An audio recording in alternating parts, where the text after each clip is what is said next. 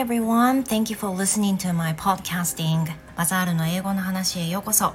この番組は英語講師である私バザールの英語のスピーキング向上のために放送しているものです。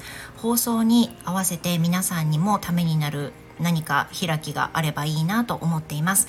So this program is being broadcasted to help me improve my speaking and every Friday I'm broadcasting English reading story and I'm reading The Little Prince right now and today is about chapter 23 The Well それでは今日も読んでいきたいと思います Let's get started Chapter 23 Well What makes the desert beautiful?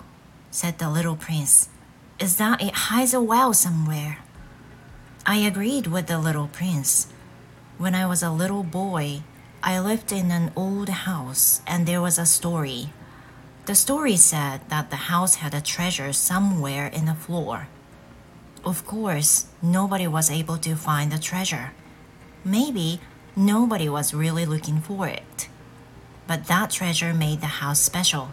My home was hiding a secret. Yes, I said to the little prince. It can be a house or the stars or the desert. What makes them beautiful is invisible. I'm glad, he said, that you agree with my fox. When the little prince fell asleep, I took him in my arm and started walking again. I was full of emotions. It looked to me that I was carrying a great treasure. In the light of the moon, I looked at his white face, his closed eyes, his golden hair, which moved in the wind, and I said to myself, What I see here is only a shell. What is most important, we can't see.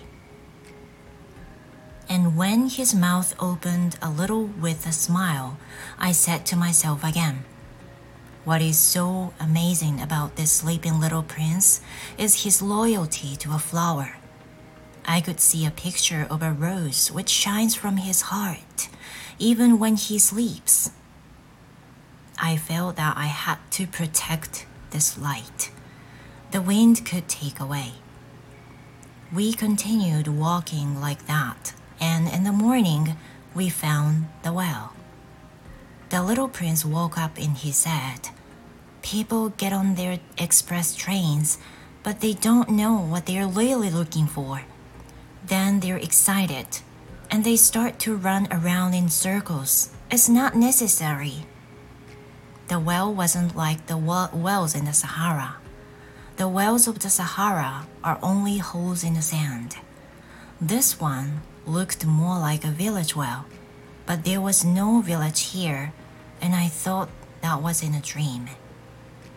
It's strange, I said to the little prince. Everything is ready the bucket, the rope. He laughed. He took the rope and he let the bucket go down the well. As the bucket went down, we heard some interesting sound. Can you hear it? said the little prince. We woke up the well and the well is singing. That's the end. 今日はここまでです。Thank you for listening, you guys, and I will see you tomorrow. Have a great rest of the day. See you next time. Goodbye.